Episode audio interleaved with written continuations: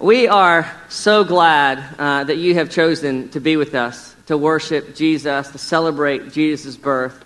I mean, we were just together yesterday, and you know, we we always question, you know, just if anyone's going to come back for two days in a row. But um, and we're very thankful that you are. The, the video you saw is actually was actually made by a sister church of ours that was planted from St. Mary's in Auckland, New Zealand, uh, that Mike Norris leads, and. Um, we stumbled upon that. It was just a great representation. We felt like, I mean, not a, a biblical representation, but it was just a great reminder of the heart of God, reminding us of the joy that He finds in surprising us. And that He often moves in our life in a way that we wouldn't expect.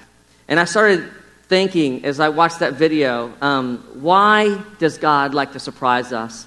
And, and I'm not sure of the answer. I'm not going to pretend to be sure to know why God does what God. I mean, there's times where I pretend with my kids and my wife that I pretend to know what God wants, when He wants, and how He wants it. But in general, it's, just, it's safe to bet that I don't know why God does what God does and how God does. And I don't think any of us do. But as I began to think about it, there are certainly some assumptions we can make about God and why God loves to surprise us, why He sent Jesus the way that He sent. And I think, you know, God loves to surprise us because He's our Father.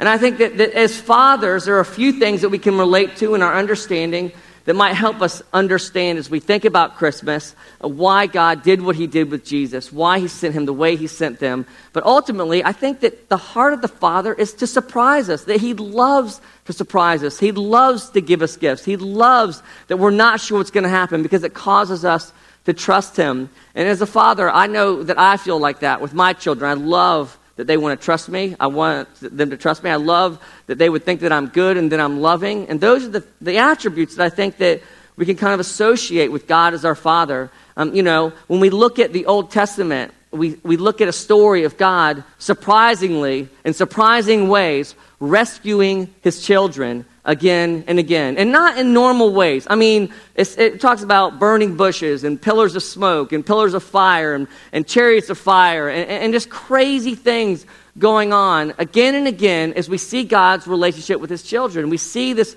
this picture of God loving, loving to surprise his children in a way that they would look to him and believe that he is good, and they would look to him and believe that he is caring and that he loves them.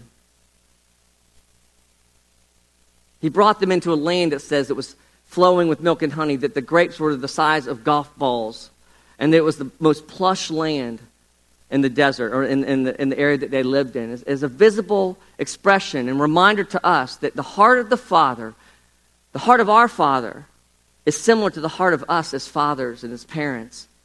And that is that we want the best for our children. We have the best for our children. You know, my children, Laura and I always argue around Christmas about this because the way I show love is through gift giving.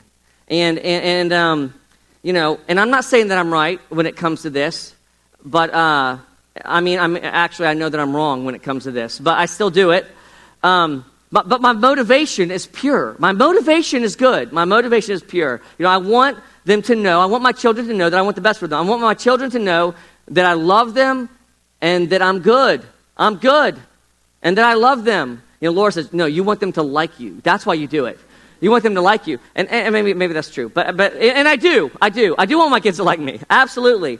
But really, you know, I think when I'm in my healthiest place, when, when I'm not needy and, and, I'm not, I'm not, you know, acting out of my wounds for my own kids to like me or I'm going to, you know, I'm depressed or whatever, you know, I want them to know more than anything that I love them.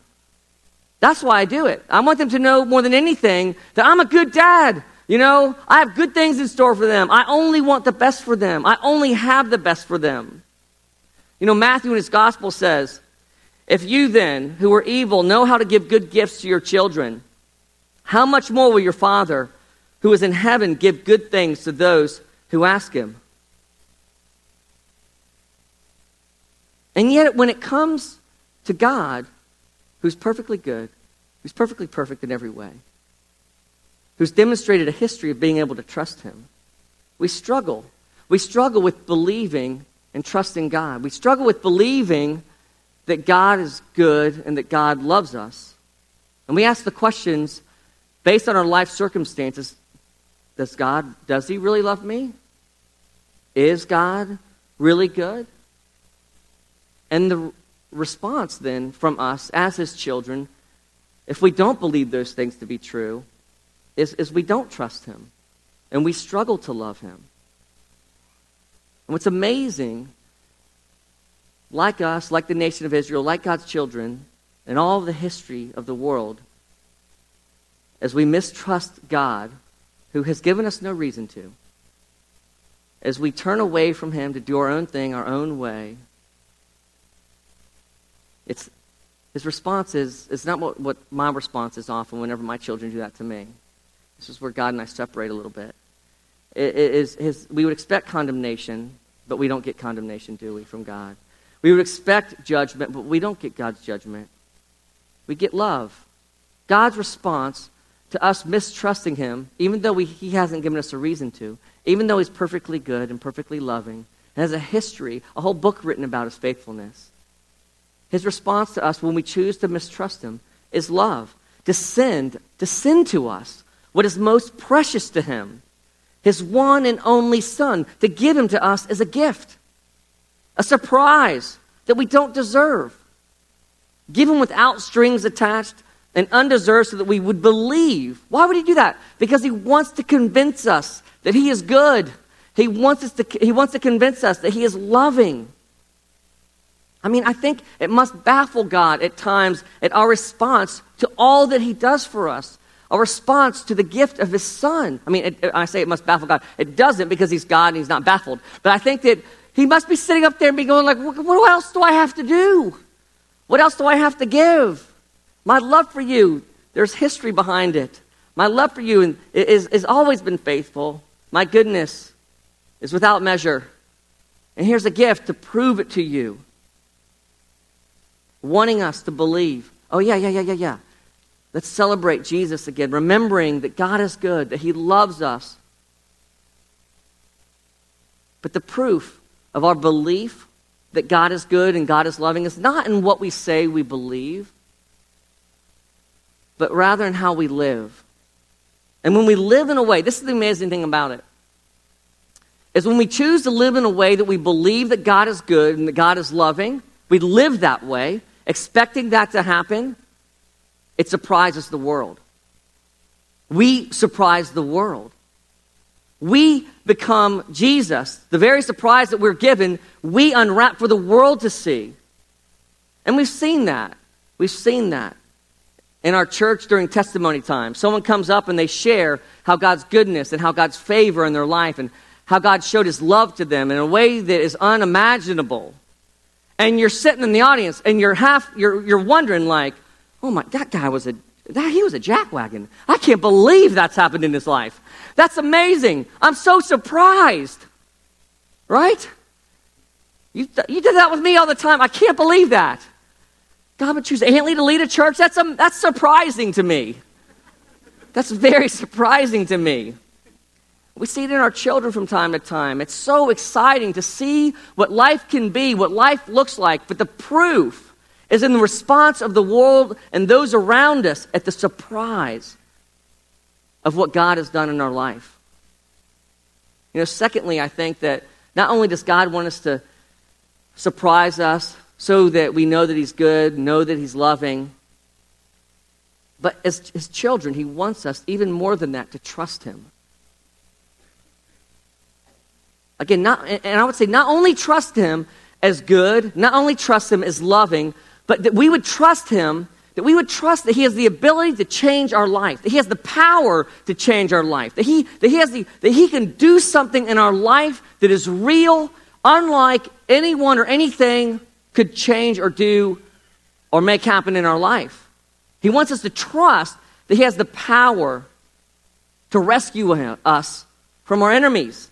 He wants us to trust that when He sees our pain, that we would come to Him. He wants us to trust that He can take our pain, that He can meet us in our suffering, that ultimately that He can affect the troubles that we're experiencing in life in a real way. He wants us to trust that He can change our brokenness into healing our sinfulness into righteousness. You know, the hardest times in my life as a father um, have come as, as I've seen my children suffering and have been powerless to do anything about it. I know. I, I, look at the audience, and all the moms are nodding, and the guys, the dads aren't. But we know you're nodding inside, guys. The mom's like, I know. I see that every day. The hardest times in our life. I remember when, when my um, second son, Cole, broke his femur skateboarding. Yeah, he was skateboarding with his brothers, which you might expect, but they were going down a hill on the same skateboard. I know. Surprise! Yeah, thanks God for that one. I can't believe I broke my leg with my two other brothers going down a hill on my skateboard. You know, but he, he broke, he, he, he broke, it's the most painful bone in your body to break, right? He, so he broke his femur. And uh, I, I remember I was on a flight, I had to turn around and come back. I was going fishing, I had to turn around and come back. And I remember praying unlike I'd ever prayed before because I heard him, he kind of went into shock. He was in significant pain. I remember calling everyone I knew to pray for him to be healed, unlike I'd ever prayed before, ever in my life. And I was feeling so desperate. I was feeling so desperate. I was praying for a miracle. I was praying in a way that I'd never prayed, looking to God in a way that I'd never looked, wanting to change what was happening to him because of the pain I saw. I mean, it would have been good for church attendance. We were just starting off then. You know, it would have been good for a lot of other reasons. It, but I wasn't praying to make God look good. I wasn't praying so that we would get to talk about it and there'd be a testimony. I wasn't praying for church attendance. I was praying because I saw my son suffering, my son who was in pain that I loved, and I wanted to fix him. And we prayed and we prayed and we prayed, and he wasn't healed. His bone wasn't fixed. He had to have surgery and went through a long process. But seeing him in that situation, the, and the pain and the suffering, and being powerless in that, was very difficult as a father, as, as it would be for any of us. You know, and when Blake, my other son, broke his arm, the same kind of thing double break, emergency room. I'm like, give him morphine, more morphine. He has to go in an ambulance. Great. I don't care what the cost is. Let's get in the ambulance. Let's go. So we can watch TV on the way to Baptist or whatever. You know, and then last Thanksgiving when Grace broke her arm. I know. All my kids break bones. I, it's not my fault. We're risk takers a little bit. Just like in church, we say wear a crash helmet to the dinner table, not a tie or a shirt. But, um, but you know, it's difficult. And if, if you even, to see your kids in pain like that, to see and not have any power, not be able to change anything. You love them, you're good, but you can't change what's happening necessarily. And when you bring the emotional factors in of what your children will go through and what you see your children go through, you know, if it's them being hurt in a relationship with a friend or a boyfriend or girlfriend that hurts their heart, or them being bullied and hurt in school, or with, you know, or even being bullied and hurt by other teachers or coaches and you're just like, you can't do anything. And you're just kind of present with them, but not really being, you don't have the power to change that. You don't have the power to bring healing to that. But God, He loves to surprise us in this area. He loves that we would trust that He does have the power to heal our pain. He does have the power to move into our brokenness and not just move in because He's loving and good, but to heal us of our broken relationships, to heal us in our broken marriages, to heal us in our broken families, to heal us physically, to heal us emotionally and spiritually in every way. He doesn't just say the right things to us. He doesn't, you know, you know, hoping that things will feel better or make a difference. He surprises us. And what does he do? What's his response to our pain, uh, our pain, our brokenness, and our wandering away from him? He sends Jesus. That's his response. He comes to be with us, to walk with us, to do life with us. Jesus, Emmanuel, God with us. The visible expression of the invisible God that has the power to make a difference. You know, Jesus says things like this. You know, I have come. Why is Jesus? I've come to heal the brokenhearted. I've come to give you rest.